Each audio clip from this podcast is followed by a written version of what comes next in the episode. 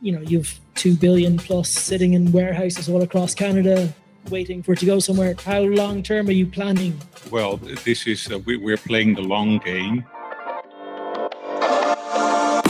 Hi, this is Neil, and it's time for a special bonus edition of Cannabis Daily. On November the 3rd, over 400 industry leaders, investors, and policymakers gathered at the New York Academy of Medicine to discuss the future of the New York cannabis market. Here is one of the panels at that event. By the way, tickets are now on sale for the 2023 conference in October next year. Get them now at cannabisnewyork.live. This panel's called Reversing the Trend How Can European Investors Break into North America? The next panel will look at how European investors who see an amazing opportunity in the United States get engaged to participate in the industry and its profits. Uh, for an illuminating fireside chat, please welcome Corne Melisson, owner of Kenzoil, and our host, Stephen Murphy, and another member, uh, Edwin Vandernap. Come on up, gentlemen. Okay.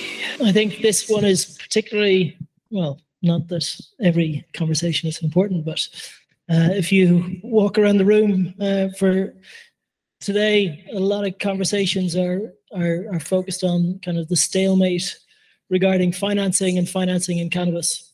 Uh, this problem isn't alone just for New York. Uh, it's it's obviously uh, global, and while the attention of funding has focused primarily uh, by New by U.S. companies, U.S. family offices, U.S. Uh, venture capital.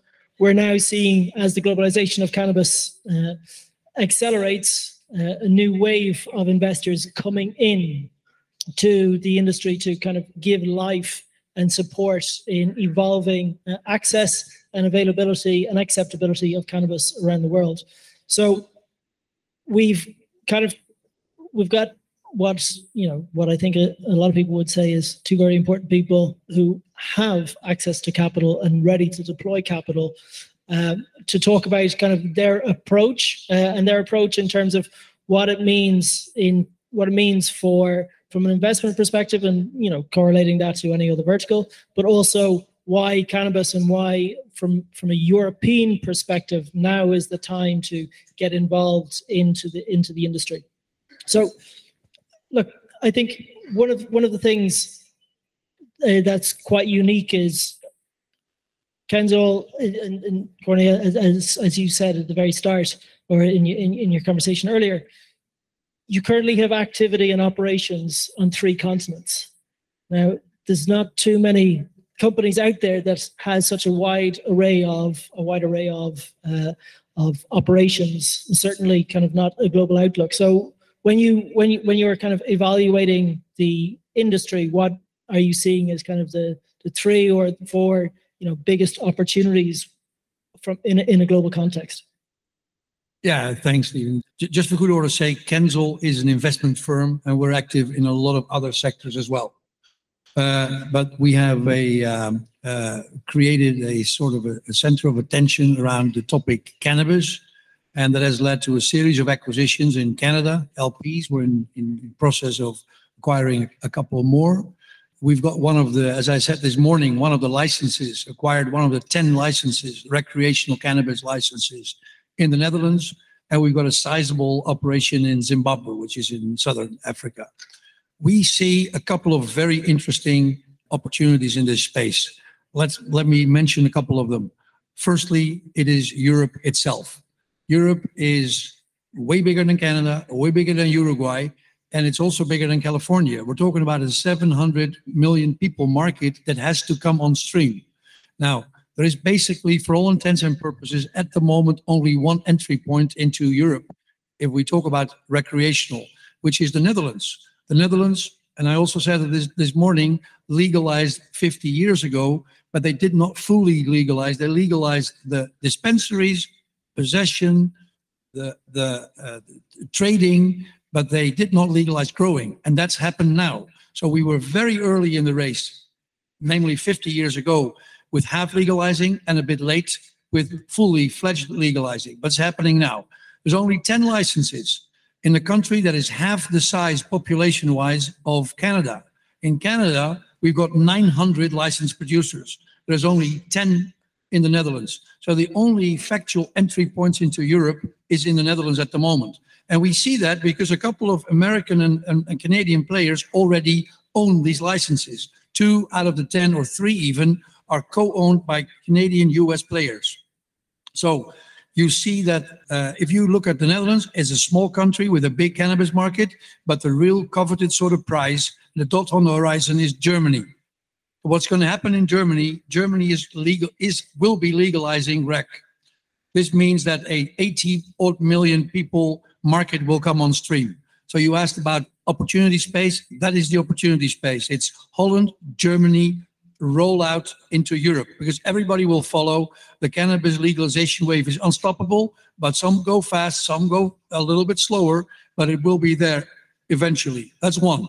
Secondly, and I'm almost done, is we see a huge possibility of reorganizing and restructuring the Canadian market. If you look at these LPs, there is like a couple of percentage points left of what was there in initial market cap. That is a red ocean bleeding market with almost all LPs unprofitable. So we see a an enormous M&A upside potential of rolling up these companies, and we've we've secured one platform, acquired one firm. The second one is in the making, and we expect to be rolling them up over the course of the months to come as a first step towards a total market restructuring. Okay, and then I'm, I'm done. New York. We're here because we would like to get access to entrepreneurs with a license. I also said this morning, I'm not interested in government guarantees or what have you. I'm interested in super experienced, proficient entrepreneurs, preferably with a good connection to the legacy space. And the last reason to come to New York, or the second reason, is because a lot of our co-investors are in New York. So there is a lot of appetite for what we're doing in Europe on this side of the ocean. Perfect. Uh, Edwin, just touching on touching on Canada and wanting to wanting to kind of improve the situation there uh, through uh, strong consolidation. Is the consolidation focused on creating a stronger Canadian company or an international company for international markets? And then how do you see the future of protectionism versus international trade if you're looking at consolidation in Canada? Yeah. So so I think the opportunity in Canada is you know a, a better structure, more focus on uh, activities to be yeah to become uh, competitive. And now it's it's the, the industry is basically disintegrating instead of being vertically integrated. There's more uh, players which are focused on specific uh, market segments and specific activities and uh, so a lot of those assets are coming back to the market, and and other players will reconfigure those to become, you know, more or better utilized and more fit for purpose, basically. And and I think that's where the opportunity is in Canada. Yeah. But regarding, I suppose, protectionism, is that something as as as, as an investor or certainly uh, uh, involved on the investment side? do you see protectionism being quite long term? Germany came out with mock or trial publication in terms of testing the market regarding where supply is going to come from. You know, you've two billion plus sitting in warehouses all across Canada, waiting for somewhere yeah. for it to go somewhere. You know, how how long term are you planning your? Well, your, well, this is uh, we, we're playing the long game. And so, I mean, uh, Canada was, you know, boom and bust in uh, over the course of, uh, you know, three, four years, basically. And I, I don't expect that that will happen in, in Germany or the Netherlands. Uh, you know, of course, the learnings were were taken from Canada, and uh, you know, the international market is is basically the medical market, which will always remain you know, uh, just a just a, a subset, you know, maybe 10% of the market or something. So I think, you know, the real uh, the, the industry will be, be uh, relying on on recreational, uh, basically. Yeah. So then, evaluating the supply chain or evaluating the opportunities in cannabis, are you looking at vertically integrated, or are you looking at different sections or different parts of the supply Well, chain? Yeah, well, well, we are now building one platform basically, but but I mean th- that will still, you know, be uh, it, it, it will be sort of uh, company uh, parts that, that have their own profit and loss, and uh, and are focused on what they're good at basically. So it's not a preference over ancillary versus Oh, cultivation. there, there, there will be bolt-ons uh, or auxiliary uh, activities as well. For example, we are also uh, uh, we have partnered with with uh, a very influential uh, cannabis breeder as well. So we will have access to unique uh, genetics, etc. So that's also part of the strategy. So it's not only uh, operating, uh, you know, a, a, re- a recreational uh, operator or something. Okay, let's kind of get back to New York and wanting to kind of focus on on New York. It's talk me through kind of the type of entrepreneur you're looking for. Yeah, basically, there is not a real difference between cannabis entrepreneurs and other entrepreneurs in our view. The only thing, the, the only special feature here is that we're interested in people who res- have a sufficient respect for the legacy elements in this in this specific business.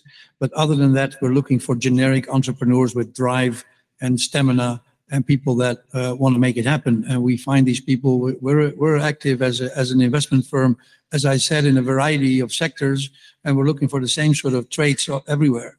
And uh, uh, and and I know that they're there because I've already found a, a few. So we're in an active dialogue with the with the couple, and this is a city full of energy. And it would be very very strange if we could not find appropriate entrepreneurs with the right sort of skill set. And what kind of time frame are you looking at? Uh, so you, you know when I started a, long time ago in private equity, we we uh, we used this this word uh, the, the, these uh, exit horizons, and um, I've always been dead set against it. So we don't work with any sort of time frame. We're just acting, and we've been very fast since the legalization wave started. We've acquired companies, acquired uh, genetics, acquired IP, got people on board. We've got a whole fully fledged team. By the way, I forgot to to uh, we forgot to introduce Edwin. We did. yeah, so he was a senior vice president cultivational for Aurora, one of the biggest uh, uh, cannabis producers in the in in Canada, and um, uh, we've assembled a whole team around us, and that's all because we're focused on the long run and not so much on a on a on a, on a quick profit. So, Edwin, how do you see the experience of of Canada and kind of the lessons that are going to be learned from Europe as a result? Like, what's Europe going to approach differently than Canada? Well, for example, the, the, the route that uh, the Netherlands is taking is that uh, those licensed producers will uh, supply uh, a, number of municipalities and the government will add on uh, municipalities, you know, as, as, the, as the demand uh, is sort of met. The government is not looking for like a race to the bottom on price or something. Uh, they just want to have the consumer served and uh, with a fair price and also a safe uh, product, uh, but not necessarily at a lower price. And uh, yeah, you know, they want their interest is uh, consumer safety and uh, uh, legit business operations, basically.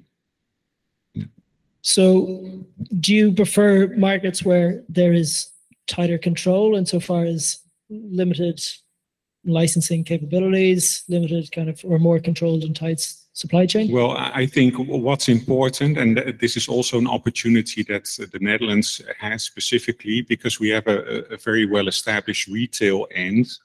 Uh, you know, we'll, we as a supplier will be supplying the directly to the to the coffee shops or the uh, cannabis dispensaries where consume consuming cannabis is also uh, possible and legal. Um, and and that will allow us to get uh, like immediate feedback. So so there's no like distance to the end consumer or to the to the marketplace. We have direct feedback, uh, and also we we built like apps and everything to to uh, capture the feedback from the consumer. So so uh, in the Dutch industry, we'll be more closely aligned to to the marketplace and to the true demand. And yeah, it's not. Um, you know, we, we we are likely to be the first uh, company to be listed on the stock market in Europe in the recreational space. But with say, you know, a lot of the conversations here has been the pain suffered between the transition between the legal, the illicit market into the legal market. And look, you're you're in Amsterdam. Yeah. There's going to be there's going to be that pain. Like Yeah. as, as an investor, as as as as, as people Yeah. placing capital into us, there's you know there's what delay two weeks ago or a delay in the trial two weeks ago in in, in Amsterdam. Like how or not in Amsterdam, sorry, in the Netherlands. Is, is is this something that you have planned and anticipated for? You know, is Well, well, we we we we don't have the uh, like the excise taxes, for example. So there's much more of a level playing field against the uh, the, the illicit markets, and um, uh, maybe so, sorry to cut short. Maybe say something about the illicit market in the Netherlands. Don't forget that we have this infrastructure with the coffee shops. So uh, it is it's a, it, it's a different market in terms of illegality than elsewhere because people have this legal retail infrastructure where they go to. Uh, if, when COVID started and the lockdowns began, people were afraid that the coffee shops would not be open. That's why we ended up with huge queues in the Netherlands, hundreds of people waiting for their joint. So uh, this is a different, a little bit of a different world. Uh, it's it's not like people would go to the street. People would go typically go to coffee shop because they're used to it. and is that you know are you bringing that sort of expectation to say say somebody like where say somebody Germany it doesn't have the highest prevalence in in, in Europe uh, it's from a from from a commonality or certainly consumer awareness regarding recreational cannabis is is primarily low. How are you kind of factoring that into your how are you factoring that into your plans? Are you not more focused on existing markets or? Well, uh, so f- from our current uh, uh, portfolio, we we can serve the German market from our Zimbabwean operation, medical cannabis. Uh, But with legalization, we, you know, we we will do something similar to what we're doing in the Netherlands. We will be uh, growers in Yeah. Germany. And and then we yeah, we are awaiting. It might be so that Germany also takes a similar route to the Netherlands, where there's a coffee shop like uh, dispensaries. Uh, that's that's a possibility. It might be different. We don't know yet. So so, but for sure, we'll be operating uh, grow operations in Germany. Yeah. has it been easier as a, as a result of being in the Netherlands and being Dutch? Is it being easier to raise capital and deploy capital? Is it are institutions more favorable towards it from a banking perspective, from a from from from, from Yeah. a retail perspective? Okay, as I said this morning, there is in in in the entirety of the Netherlands zero bank debt involved. It's all equity because there is no possibility whatsoever to to obtain bank financing. You can forget that. So uh, we're talking about a dependence on the private markets, but don't forget that we're in a world where people have more understanding of cannabis than elsewhere. And uh, up until now, most people have been able to secure funding. Yeah, we're all right. We're grand. But what about like getting if if you're looking if are you looking at joint investment opportunities? Are you looking at taking in funds into your existing fund? So we don't raise funds uh, in in the sense that we reach out to capital markets for ourselves. We're an investor, but we certainly team up with investors, not so much to raise funds, but to capitalize on the knowledge and the know-how that other people have. So uh, we don't want to be the ignorant guy overseas who goes into a market and doesn't know uh, what what he's doing. So we would be very very keen, and we've done so even today to speak and liaise with uh, investors from here. Okay, so I think we're we're kind of we're, we're running a little bit out of time, but just to kind of summarize, uh, if you are an, an aspiring entrepreneur, uh, want to tackle New York, and I think that probably counts for half the audience in the room.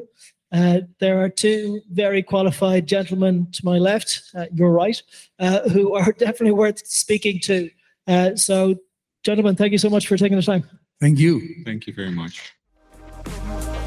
Now, you can secure your seat at next year's event right this second. It's scheduled for the 4th of October 2023. Tickets are on sale at cannabisnewyork.live. You'll find the link in the show notes.